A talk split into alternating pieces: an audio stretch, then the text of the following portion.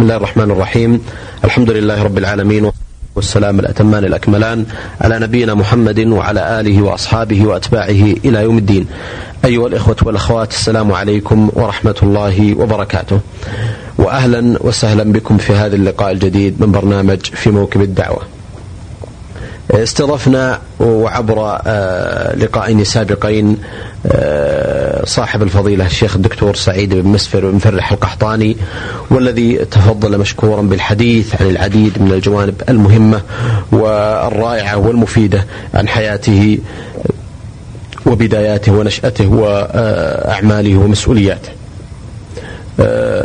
نتناول في هذا اللقاء الثالث مع صاحب الفضيلة الشيخ الدكتور سعيد آه، أيضا بعض الجوانب التي نحب أن نتطرق لها آه، فيما يتعلق بالدعوة إلى الله سبحانه وتعالى وجهوده المشكورة والموفقة في ذلك. لكنني في مطلع هذا اللقاء وقبل أن نبدأ حديثنا ومشوارنا معه لا أملك إلا أن أرحب باسمكم جميعا بفضيلة الشيخ دكتور سعيد بن مسفر القحطاني شاكر له تفضله بإجابة دعوة البرنامج فأهلا ومرحبا بكم.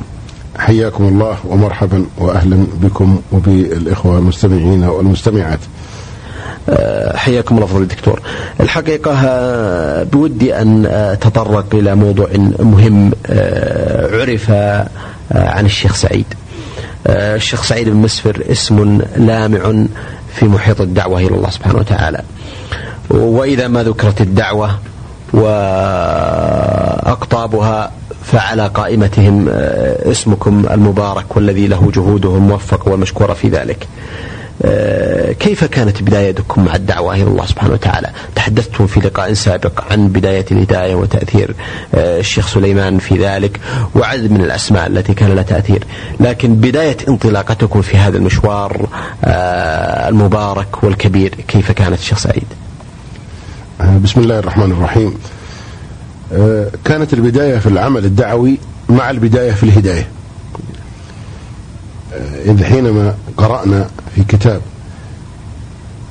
آه، الكبائر للذهبي وقلت للشيخ أن الناس لا يعرفون هذا الكلام قال ماذا تريد؟ قلت ما أعلمهم فاتفقنا آه، أنا وهو في تلك الليلة على أن نلقي موضوع ترك الصلاة في الجمعة القادمة. وقمنا بنقل الموضوع في ورق وحينما آه، أردنا تحديد من يلقيه حصل الخلاف على قاعدة من يعلق الجرس. ومن يعلق الجرس هذه قصة يقال ذكرها صاحب كتاب كليلة ودمنة أن مجموعة من الفئران شكوا من هجوم القط باستمرار عليهم. فقام أحدهم وقال عندي رأي. أن نأخذ جرسا ونعلقه في رقبة القط بحيث إذا خرج سمعنا رنين الجرس فنختفي. فقالوا رأي مبارك ولكن من يعلق الجرس؟ من اللي يروح يعلق الجرس في رقبة القط. فقلنا في ذيك الليلة الدعوة عمل مبارك لكن من يقوم بإلقاء الكلمة؟ نظرا للهيبة وللرهبة التي توجد في قلب الإنسان حينما يتصدى للناس ويواجه الناس.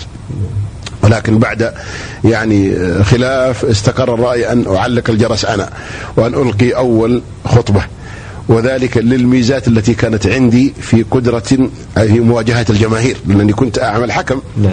وكنت أحكم في الساحات وهذا وألقيت أول كلمة في جامع الخش الأعلى وهذا جامع ثاني في مدينة أبها وقوبلت الكلمة بالإستحسان وبالثناء وبالاستغراب الناس يعرفونني وأنا في الملاعب والآن في المنابر. إي نعم. ولكن الحمد لله بحب الناس للخير يعني آه، سلم علي معظمهم في المسجد. واثنوا علي وقالوا آه، كلام زين. فوجدت تشجيع ونوع من التأييد. وفي الأسبوع الثاني قام الشيخ وألقى نفس الكلمة في الجامع الكبير بأبها ومعها انطلقت الدعوة. وبعد ذلك قمت باستئذان إمام المسجد الذي أصلي فيه. وهو الشيخ بخيت بن ناصر العواجي رحمة الله تعالى عليه آه، في أن ألقي عليهم آه، وأقرأ بعض الكلمات من بين الأذان والإقامة من كتاب أيضا الكبائر ومن رياض الصالحين فوافق جزاه الله خير. ثم بعد ذلك في سنة 1388 زار المنطقة مجموعة من الدعاء إلى الله من جماعة التبليغ. نعم. آه، ومنهم واحد اسمه عبد الواحد عبد الصمد البرماوي. وقاموا بإلقاء دروس في المساجد ثم قرروا لنا درسا أو ندوة ثابتة في ليلة الاثنين وطلبوا منا أن نستمر في القيام بها. وكان لها تأثير طيب واستمرت والحمد لله وحددت لها ليلة في الأسبوع وكانت تحظى بدعم وحضور وتأييد. صاحب الفضيلة الشيخ إبراهيم بن راشد الحديثي رئيس محاكم منطقة عسير وابنه فضيلة الشيخ محمد بن إبراهيم الحديثي مساعد رئيس المحاكم آنذاك وفضيلة الشيخ هاشم بن سعيد النعمي قاضي المستعجلة آنذاك وفضيلة الشيخ أيضا مداوي بن علي الجابر مدير مركز الدعوة آنذاك وهو الآن المدير العام مدير عام فرع الوزارة. واستمرت الدعوة على هذا المنوال وعن طريق إلقاء الخطب في الجمع والمواعظ بعد صلاة الجمعة.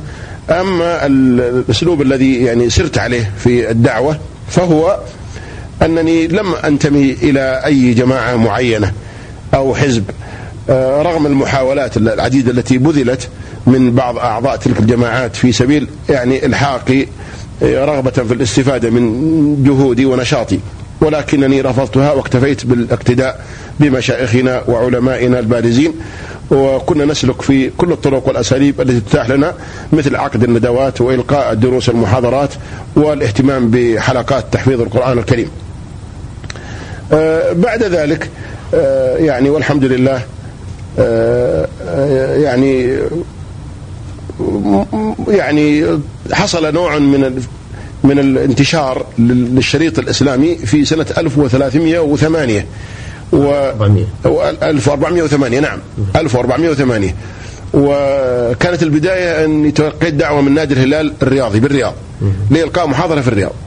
ووصلت إلى الرياض وكانت المحاضرة في صالة النشاط الرياضي.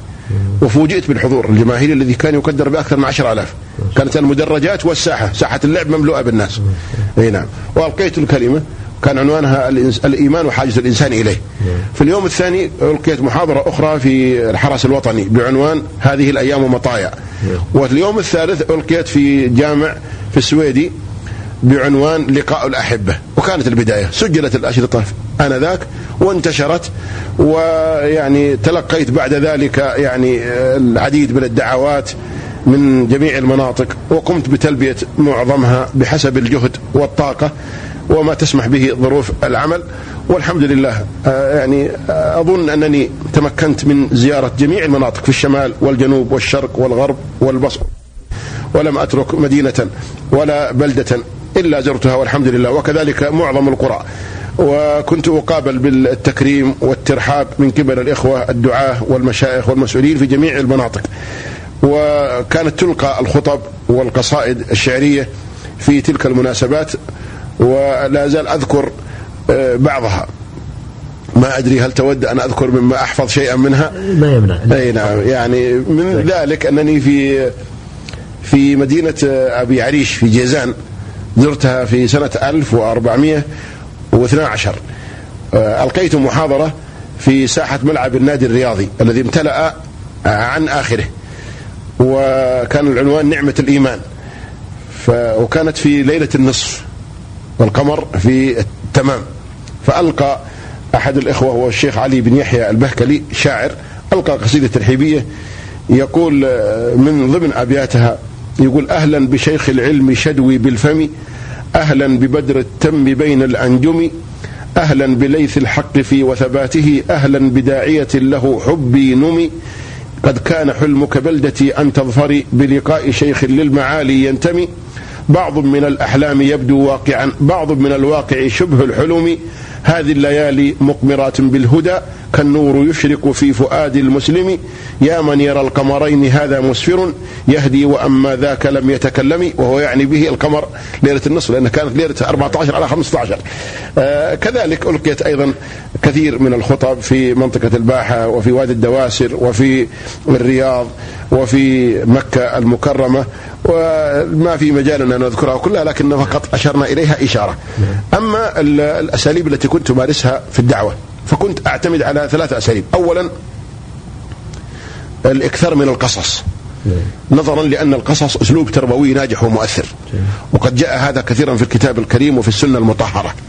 لأن المسألة لما تعرض عن طريق قصة الأذهان تتوقد ويحصل عندها لهف في يعني المتابعة وبالتالي يحصل التأثير. وهذا من أساليب القرآن الكريم الذي قال الله فيه نحن نقص عليك أحسن القصص ويقول لقد كان في قصصهم عبرة فالقصص يكون له تأثير بشرط طبعا أن يكون قصصا حقيقيا وهادفا ويعني بناء. لا يكون من نسج الخيال ولا يكون من الأساطير ولا من الأكاذيب لأن أحسن القصص هو ما كان صدقا. فكنت أعتمد على هذا. أيضا كنت أعتمد على ضرب الأمثلة كوسائل للإيضاح. لتقريب المعاني لأن الناس حينما تقرب لهم المسألة في شكل وسيلة إيضاح مفهومة آه، يستطيعون هضم المعلومة بسهولة. آه، هناك أيضا آه، أسلوب أعتمد عليه وأتعمده ولكني لا أحضره لأنه ليس له مجال للتحضير وإنما يأتي عرضا.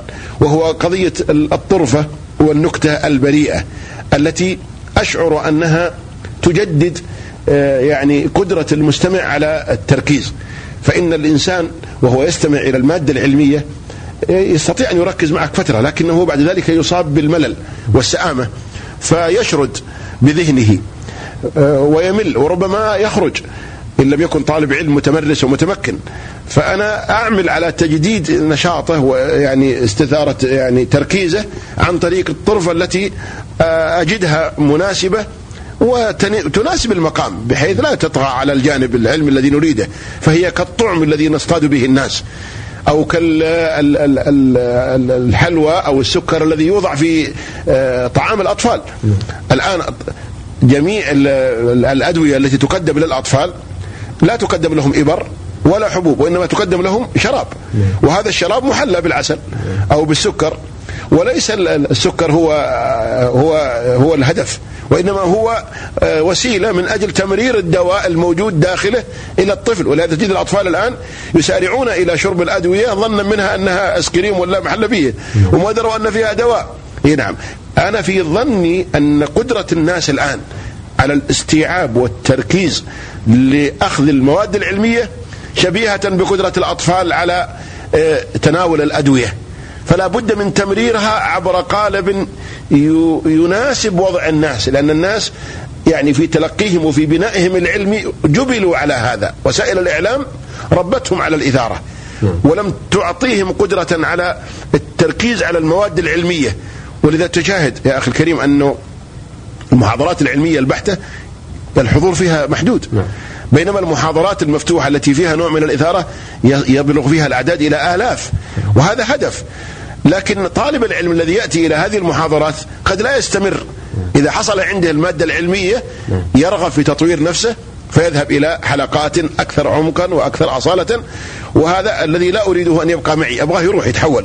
فأنا أشبه نفسي بمراكز الرعاية الأولية. التي تستقبل تجهزون تجهز نعم وإذا أن الواحد أصبح يحتاج إلى شيء أكثر يحول إلى المستشفيات الأخرى اي إلى الحلقات العلميه العلمية الكبيرة إن شاء الله. اذا آه، دكتور الحقيقة توقف عند هذه النقطة. نعم. برأيكم أنه لا ضير من من قلة مثلا آه، بعض الذين يرتادون آه، المجالس العلمية البحته والتخصصية كما يقولون نعم. في الدروس العلمية نعم. من من لأن بعض الناس يعقد مقارنة يقول لماذا يحضر مثلا طلبه طلبة علم مثلا مثلا 20 30 40 50 عند العالم الفلاني ويحضر عند الداعية في تلك المحاضرة آلاف مؤلفة هذا خلل بعض الناس يسميه خلل نعم. ما رأيكم بهذه النقطة لا أنا أعتبر هذه ظاهرة علمية صحية إيه. ليس خللا إيه. لأن المجتمع شرائح نعم. ليسوا شريحة واحدة كلهم نعم. فيهم طالب العلم صاحب المادة العلمية الذي يريد علما بحتا نعم. وفيهم الرجل العامي وفيهم الإنسان العادي الذي لا يريد مادة علمية يريد شيء متكامل. إيه. يبغى مادة علمية ويبغى معها أيضا آه، نكتة ويبغى قصة ويبغى مثل ويبغى فائدة علمية. هذه لا توجد في المسا... في المجالس العلمية. إيه. أي نعم. مثل المائدة. المائدة الآن لو قدمت الطعام فقط الدسم وهي مثلا طرف الخروف وهو أفضل ما في الذبيحة. لو قدمته لواحد لوحده ما أكل. لكن تقدم وتضع معه أيضا أنواع معينة من الأطعمة. فالناس يريدون هذا. هناك نوعية من طلبة العلم يعني تجاوزوا هذه المرحلة. ما عاد يريدون نكتة ولا يريدون علم علم. صح اي نعم. قد لا يجدونها في مجالس العامة هذه فيريدون مجالسا خاصة لهم على أيدي العلماء المحققين أصحاب التأصيل العلمي. فلا غرابة أن نجد هؤلاء قليل لأنهم متخصصين. ولا غرابة أن نجد أولئك أكثر نظرا لأنهم يدعون أكبر شريحة في المجتمع. فالجميع ظاهرة علمية وصحية وشيء طبيعي أن يكون. جميل أحسنتم. آه، أيضا آه، فضل الدكتور أحب أن آه، نتناول لا شك أن هذه المحاضرات المكثفة والكثيرة والكبيرة والتي كان يشهدها الآلاف المؤلفة من الشباب خصوصا ومن عامة فئات المجتمع عموما لابد وان وأن هناك بعض القلوب التي اهتزت من سماع تلك المواعظ المؤثرة التي كان يلقيها فضل الدكتور سعيد بن مسفر. آه، هل تذكرون أسماء آه، عفوا قد لا أريد أن نسمي اشخاصا لكن هل تذكرون مواقف معينة آه، أقبلت عليكم بعض تلك الشخصيات التي كانت حاضرة لمحاضراتكم واستمعت إلى تلك المواعظ وتأثرت بها واهتدت على يديكم وتابت إلى الله سبحانه وتعالى من سماع تلك المواعظ؟ هذا الجانب والحمد لله يكاد يكون يعني واضح ولا أستطيع أن أحصي من اتصل بي سواء من الشباب أو من النساء فتيات ويذكرون لي في مقدمة الاتصال آه، يعني يدعون ويقولون نحن نحبك في الله ونشهد الله على ذلك ونخبرك أن هدايتنا والتزامنا كانت على يديك عن طريق سماع شريط أو حضور محاضرة. هذه الكميات كبيرة جدا ولا أستطيع أن أحصيها. إنما هناك أحداث بارزة. أنا أذكر لكم مثل أو مثالين. آه كنت مرة في زيارة مدينة ينبع وحينما انتهينا من المحاضرة شد أو لفت انتباهي طالب علم جالس في الروضة ويعني مصغي بشكل ملفت للنظر ومتابع دقيق. وهو الذي أذن بنا صلاة المغرب وأذن صلاة العشاء. وبعد المحاضرة ذهبنا إلى مركز الدعوة لتناول طعام العشاء. وفي الطريق ركب معي في السيارة. أي نعم. وكان يسأل ويلح ويناقش حتى وصلنا إلى مركز الدعوة وتعشينا ثم أخبرني الإخوة عن وضع هذا الأخ. وقالوا هذا الأخ كان آه، مطربا وعازفا للعود وكانت عنده فرقة موسيقية. وحصلت له الهداية بسبب شريط استماعه. ثم ذكر لنا القصة. هو قال كنت في دوامي في الشركة في ينبع يقول وخرجت الساعة الثالثة في نهاية الدوام متأخرا لإنهاء بعض الأعمال في مكتبي. وحينما وصلت إلى سيارتي وقد انصرف معظم الموظفين آه، وجدت أن إطارها آه، به خلل. فبحثت عن ال ال ال الاحتياطي الإطار الاحتياطي فوجدته أيضا به خلل. فنظرت يمينا وشمالا فلم أرى سيارة. يمكن أن تسعفني إلا سيارة رجل متدين. يقول ذو لحية. يقول هذه النوعية من الناس لا أطيقها ولا أستطيع أن أنظر إليها فقط. لأن الشيطان يضع حاجز نفسي بين الناس وبين رجال الدعوة إذا كانوا على مثلا هؤلاء الناس على عمل لا يرضي الله سبحانه وتعالى. يقول فما كنت أتصور أني أطالع فيه فضلا أني أركب معه. لكن يقول ظروف الوضع اللي أنا فيه والشمس حارة والوقت متأخر وأنا جائع وما في أحد. يقول وقفت عند سيارتي وهذا الأخ شغل سيارته وجاء إلى عندي. وقال لي وعرض علي آه، خدمات خير عسى إيش في عندك؟ فقلت له الإطار عندي آه، غير صالح. فعرض علي إطار سيارته ولكن سيارته من نوع آخر ما تصلح عندي. فعرض علي أن أوصله أن يوصلني إلى بيته إلى بيتي. فوافقت. يقول مضطرا. وركبت السيارة وكأنني أركب يقول في مكان ما أريده بأي وضع من الأوضاع. يقول وما إن ركبت حتى شغل الشريط. يقول فازداد ضيقي. يقول أنا زهقان من من من مطوع أركب معه. يقول فشغل مطوع يسمعني كلامه. يقول حتى هممت بأن أقفل الشريط. ولكني استحيت. قلت سيارة الرجل شريطة. أروح كمان اتدخل عليها صدقه يقول فقلت كلها عشر دقائق أصل إلى بيتي وأصبر. يقول وفي الطريق سمعت الكلام لأول مرة في حياتي وأثناء السماع مر على نكتة يقول وكانت نفسيتي مقفلة. مقفلة من أولا الدوام. الشريط كان لكم. كان لي نعم. يقول الدوام والجوع وبنشرة الكفر والمطوع اللي يسوق السيارة والمطوع المتكلم. يقول وهي مقفلة عندي في كل الاتجاهات. يقول وجاءت النكتة لتفتح قلبي وتخليني أضحك في وقت ما هو مستعد فيه أن أضحك. يقول وضحكت ووصلني إلى البيت ومشيت يقول ذهبت تغديت ورجعت أخذت سيارتي. وفي اليوم الثاني يقول وأنا على المكتب تذكرت النكتة. يقول فضحكت. وسألت عن الأخ الذي أسعفني. علموني باسمه. يقول فاتصلت به تليفونيا وقلت له يا أخي الشريط اللي سمعته أمس معك؟ أبغى آه، أحصل عليه. يقول والله ما أردته إلا أبغى أضحك. يقول ما لي هدف إني يعني ألتزم ولا يقول ما لي نية نعم. إني أستمر أو اصير مطوع يقول. نعم. يقول أبغى أضحك فقط. يقول فأرسل لي مع الشريط تسعة. يقول أرسل لي شنطة فيها عشرة أشرطة. نعم. يقول وقال لي كل هذه الاجرطه مضحكة. يقول يقول فرحت بها. يقول وسمعت الشريط من أوله إلى آخره. وخرجت من الشريط الأول بنتيجة إن القضية ما هي ضحك. القضية جنة. القضية نار. القضية مسؤولية للإنسان في هذه الحياة. إيه كانت غائبة عن ذهني لم أكن أفكر فيها. سمعت الشريط الثاني الثالث. انتهيت من الأشرطة وانتهيت إلى قرار أن أغير حياتي. نعم. وتبت إلى الله سبحانه وتعالى وتركت عودي وفرقة موسيقي وعرضت عليهم العودة وعاد من منهم مجموعة إلى الله سبحانه وتعالى. والآن يقول أنا مؤذن في المسجد وطالب علم. هذا مثال من الأمثلة أسأل الله لي وله الثبات ولجميع المسلمين. اللهم آمين. الشيخ سعيد الحقيقة هذه المواقف المؤثرة. آه، تقودنا إلى آه، التساؤل يعني عن أمر مهم. آه، البعض قد يحمل تصور عن عن كل ملتزم يعني ومتقيد بأوامر الله سبحانه وتعالى. قد يحمل البعض صور سيئة نتيجة إما قد تصرفات شاذة نادرة فردية كما يقولون فيبني عليها تصور آخر عن كل من التزم بأوامر الله سبحانه وتعالى وانتظم في سلك الداعين إلى الله عز وجل وغير ذلك. آه، أجد أنها فرصة آه، لتتحدث الإخوة المستمعين والمستمعات عما ينبغي أن يحمله آه، من يروج له مثل هذه الأقاويل والكلمات التي لا حقيقة لها عن كل من ينتمي إلى الدعوة إلى الله عز وجل. أحسنت يا أخي الكريم. حقيقة الصورة التي تنطبع في أذهان كثير من الناس عن الملتزمين وعن المتدينين صورة باهتة وغير صحيحة. وسبب ذلك هو التشويه. التشويه الشيطاني لأن الشيطان يحرص على تشويه صورة نوعية هؤلاء الناس عند الآخرين. أيضا عدم الفهم وعدم التروي في الحكم. وإلا فإن حياة الملتزم آه، حياة متكاملة. لا يرى الناس منها الجوانب الجادة فقط في إلقاء الخطب والدروس، لكن في جوانب الاخرى حياه متكاملة. حتى إن بعض الناس يظن أن الملتزم الملتزم لا يضحك.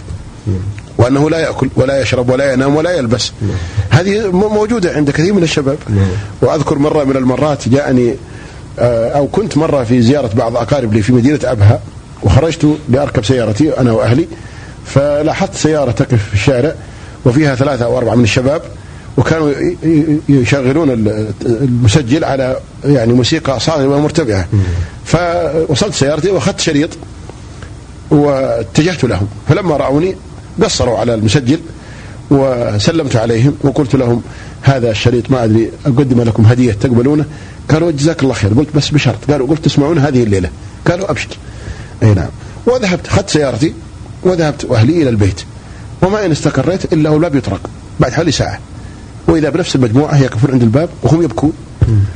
أي نعم. إيش في خير إن شاء الله؟ قال والله يا شيخ الشريط اللي أعطيتنا هذا هزنا كثيرا. أي نعم. والآن إحنا جايين تايبين إلى الله سبحانه وتعالى. أنا أذكر الشريط اسمه وصف الجنة. تحدثت فيه عن وصف الجنة ووصف النار. أي نعم. في خطبة جمعة في جامع في أبها. قلت حياكم الله وجزاكم الله خير. تفضلوا. أي نعم. فدخلتم في البيت. طبعا مجلسي مجلس فيه كنب. وفيه ثريات كهربائية. نعم وفيه لوحات يعني طبيعية. فاستغرب أحدهم وهو شاب صغير وكان ذكي شوي. قال يا شيخ عندكم كنبات يا مطاوعة؟ هنا قلت نعم. قال وعندكم أيضا ذوق في اختيار الألوان في الثريات الكهربائية وأيضا مناظر طبيعية. قلت وش كنت تتصور؟ قال والله يا شيخ سعيد ما كنت أتصور أن هذا موجود عندكم. لأن ما نرى منكم إلا المضاربة في المنابر. والصياح. قلت لا يا أخي الكريم نحن حياتنا والحمد لله كأسعد حياة والحمد لله. نحن نأكل ونشرب ونضحك وننكت ون... والذي يريد الحياة الكريمة يلتزم ويشوف كيف حياة الملتزمين فينبغي أن يعني أن تغير هذه الصورة في أذهان الناس. لا. حياة الملتزمين والمتدينين حياة عظيمة حياة متكاملة فيها الإشراقة وفيها التيسير وفيها النكتة وفيها المرح وفيها السرور وفيها الفرح ليست كلها تعقيد صحيح فيها جدية في أوقات الجد نعم. نعم. ولكن فيها أيضا الجوانب الأخرى المهم أنها حياة متكاملة هذا ما ينبغي أن يعني يستقر في أذهان الناس حتى يعني يعرفوا الصورة الحقيقية للدعاء إلى الله. ولا يحكموا على الدعاء مثل ما ذكرتم بتصرف فردي أحادي يقع. قد يقع من بعض الدعاء نوعا من الشذوذ أو الانحراف في تصرفه أو في طريقة حياته أو أسلوبه لكن هذا لا ينسحب على الآخرين. نعم وإنما هو أمر شخصي عائد له فقط. نعم. أحسنتم وثابكم الله. فضل الدكتور الحقيقة بودي أن أتناول موضوع آخر آه، آه، وهو أن لكم أيضا جهود ومشاركات. آه، الحمد لله في هذه البلاد ننعم ولله الحمد بنعمة الأمن والاستقرار. ذكرتم نقطة مهمة جدا وهي من أعظم مآثر هذه البلاد المباركة وهي أنها بلد الدعوة إلى الله عز وجل. الدعوة مفتوحة على كل باب. ليس ذلك امرا غريبا ولا جديدا ولا محدثا. كيف وهذه البلاد هي منبع الرسالة وهي محضر الدعوة إلى الله سبحانه وتعالى. بل إن الدعوة إلى الله عز وجل آه، منهج تتبداه الدولة آه، وفقها الله وحرسها في شتى مجالاتها وتؤكد عليها. آه، الشيخ سعيد الحقيقة لكم جهود ومشاركات في الأندية الرياضية وغيرها وهي مع الأسف الشديد لم تنل حظها ولا حقها الواجب من الدعوة من قبل المهتمين بهذا الجانب. لكن ولله الحمد كان لكم جهد مشكور في هذا الجانب. آه، كيف بدأت علاقتكم مع الأندية الرياضية والدعوة فيها؟ واستغلال هذه آه، الأماكن التي يرتادها نخبة مميزة يجب أن نلفت الأنظار إليها وأن نعتني بها أكبر اهتمام وهم الشباب. آه، لا شك أن رعاية الشباب والاهتمام بشؤونهم يجب أن تكون متكاملة. ومن جميع النواحي الدينية والثقافية والاجتماعية والرياضية. وتغليب جانب على آخر من هذه النواحي خلل لا بد من تلافيه. والتركيز فقط على الجوانب الرياضية وإهمال التربية الإيمانية أمر لا يمكن قبوله أو القول به. ومن الملاحظ أن معظم الأندية الرياضية تدرك دورها في رعاية الشباب. رعاية متكاملة بهذا المفهوم وعلى هذا النحو. ولذا فإنها تتيح الفرص للعلماء وللمشائخ وللدعاة للالتقاء بالشباب داخل الأندية وإلقاء المحاضرات عليهم. إلا أننا نود التكثيف والمضاعفة لهذه الجهود آه، لتتواءم مع الجهود الأخرى التي تبذل في الجوانب الأخرى. وبالنسبة لي فقد أتيحت لي العديد من الفرص لإلقاء المحاضرات في معظم الأندية الرياضية بالمملكة كنادي الهلال والنصر والشباب بالرياض ونادي الوحدة ونادي الأهلي والاتحاد بجدة ونادي القادسية بالمنطقة الشرقية ونادي اليرموك ونادي الوديعة ونادي التسامح ونادي الوادي الأخضر بمدينة وادي الدواسر. ألقيت في هذه الأندية العديد من المحاضرات وكنت أجد يعني قبولا وإصغاء وتعطشا وهذا يرتب مسؤولية على القائمين على الأندية وعلى أيضا العلماء والدعاة ألا يهملوا هذه الجوانب. فإن هذه مراكز تجمع كبيرة لأبنائنا وفلذات أكبادنا. وإذا تركناهم آه، دون رعاية وتركيز واهتمام بالجوانب الإيمانية فيه فيهم كان هذا خلل وربما يكون ضرره كبير على أنفسهم وعلى المجتمع.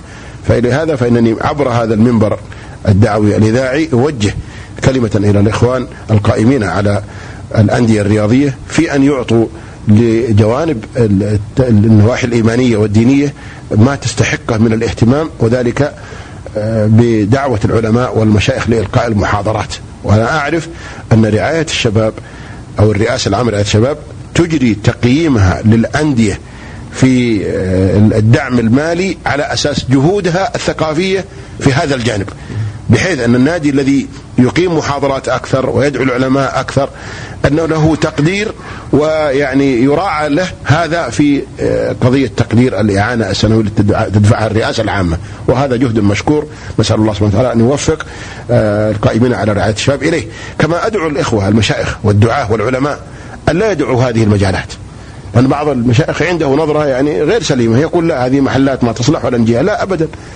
هذه أبنائنا وهؤلاء إخواننا وأولادنا أين نتركهم؟ ولمن ندعهم وإذا كنت لا تأتي تلقي المحاضرة إلا في المساجد للناس الطيبين فمن يلقي المحاضرة لهؤلاء؟ إن مثلك مثل من مثل الطبيب الذي لا يعالج إلا الأصحاء. وإذا قيل له هؤلاء مرضى قال لا هذا ما يصلحون خليهم يموتون. هذا خطأ. أصلا لا يبرز دور الطبيب إلا مع المرضى ولا يبرز دور الداعية إلا مع هؤلاء الذين في هذه المجتمعات وفي غيرها. فأنا أدعو إلى هذا والتركيز عليه بإذن الله سبحانه وتعالى. أما ما أشرت إليه يا أخي الكريم من قضية الدعوة في المملكة العربية السعودية فهو كما هو معروف أن هذه الدولة قامت على الدعوة. إي نعم. وكبت نشأة الدولة منذ تأسيسها على يد المؤسس المرحوم المغفور له إن شاء الله. جلالة الملك عبد العزيز بن عبد الرحمن الذي كان منهجه واضح من بداية حياته. إي نعم. وأذكر له كلمة قالها في في في في إحدى خطبه في بداية التأسيس في مكة. يقول نحن دولة تقوم على كتاب الله وسنة رسوله صلى الله عليه وسلم. إي نعم. نناهض كل ما يتعارض مع ذلك أو يخرج بنا عنه. وكان يقول لا ينفعنا غير الإخلاص في كل شيء الإخلاص في العبادة والإخلاص في الأعمال كلها والذي أبغيه في هذه الديار أن يعمل فيها بما في كتاب الله وسنة نبيه في الأمور الأصلية أما في الأمور الفرعية فاختلاف الأئمة فيها رحمة. أي نعم. وكان يقول في عبارة له مشهورة يقول أنا مبشر أدعو لدين الإسلام. فهو داعية من أول حياته. نعم. ولذا كان رحمة الله عليه إذا أرسل العلماء القضاة كان يكلف كل قاضي بأن يكون معلم وداعية. ويلزمه بأن يحدث حلقات علمية لإيمانه بجدوى الدعوة في حماية المجتمع من المشاكل. لأن العام العامل الدعوي عامل وقائي. نعم. فإن الناس إذا عرفوا الله سبحانه وتعالى واستقاموا على منهج الله سلموا من الآفات وأمنوا. نعم. واستطعنا بهذا أن نحمي أعراض الناس وأموال الناس وأن نقلل من نسبة الجريمة. إي نعم. الدين رادع. أعظم رادع هو الدين. ولذا هناك يعني جهود الدعاء الآن غير منظورة لكنها جهود وقائية والوقاية خير من العلاج. وما يقوم به الدعوة الآن يقلل كثيرا من, من, من نسب الجرائم ويفضي إلى شيوع الأمن واستقرار حالة الناس. ولذا لابد أن يفهم المسؤولين هذا الموضوع وأن يؤيدوا الدعوة كعامل يعني إجرائي أمني. أمني. أيضا آه، أعرف أن لكم تجربة في السجون في ذلك آه، شيخ سعيد. نعم. نعم والحمد لله ولي تعاون ولا يعني أتردد في الاستجابة لأي طلب يصلني من أي جهة مشرفة على السجون في إلقاء الدروس. لأن هذا المكان هو أفضل مكان لدعوة هذا السجين. السجين هذا إذا خرج ربما ما تجده وما أتى به إلى السجن إلا انحرافه. أي نعم. فأنت تستطيع أن تخاطبه وهو في السجن وتقول له إنه يعني وضعك الأول هو الذي جاء بك إلى هذا المكان. فغير وضعك. واجعل من السجن صفحة جديدة في حياتك.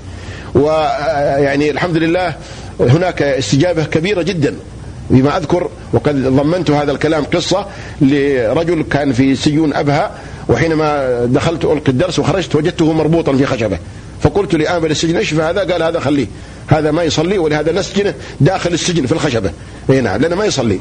فمررت عليه وإذا بالرجل يعني يكاد ييأس. إي نعم. وكانت قضيته قضية خمور. أي نعم. فقلت له يا أخي لماذا تقنص من رحمة الله؟ الله فضله واسع. والله غفور رحيم. مهما كان ذنبك فإن رحمة الله أعظم من ذنبك. وأخيرا استجاب وطلع. عرضت عليها أن يدرس في المدرسة الإصلاحية في, في نفس السجن. قال إذا كنت تأتي أنت قلت أجي أنا. وفعلا جئت كم يوم من أجل أن يعني أدرس القرآن. ويكون موجود هو والحمد لله حصلت له التوبة والهداية وأصبح بعد خروجه الآن داعية في بلده في اليمن. أي نعم. فالشاهد الموضوع أن السجون من أفضل وسائل الدعوة وأساليبها. أحسنتم أثابكم الله. آه، أيها الإخوة والأخوات كنا وإياكم وطوال ثلاث حلقات سابقة آه، في حديث ممتع آه، رائع لا يمل مع صاحب الفضيلة الشيخ الدكتور سعيد بن مسفر بن فرح القحطاني والذي تفضل مشكورا بهذا الحديث الممتع والضافي عن حياته وجهوده ومشاركاته الدعوية والعلمية.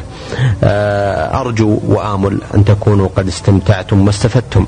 من هذه اللقاءات المباركة وفي ختام هذا اللقاء لا أملك إلا أن أرفع جزيل شكري وتقديري لفضيلة الشيخ سعيد بن مسفر القحطاني على قبوله دعوة البرنامج وعلى هذه الكلمات الطيبات وأسأل الله سبحانه وتعالى أن آه، ينفع به وأن يجزيه خير الجزاء وأن يبارك في علمه وعمله. هل لكم من كلمة ختامية فضل الدكتور آه، أشكركم على هذا البرنامج الناجح الذي تعرضون فيه هذه النماذج من العلماء ومن الدعاة إلى الله سبحانه وتعالى ليتم الاستفادة إن شاء الله من خبراتهم ومن تجاربهم. وأشكر لكم أنتم آه، شخصيا فضيلة الشيخ محمد آه، جهدكم وأسلوبكم وطريقة يعني آه، إدارتكم للحوار التي تدل على نجاح وتوفيق من الله سبحانه وتعالى.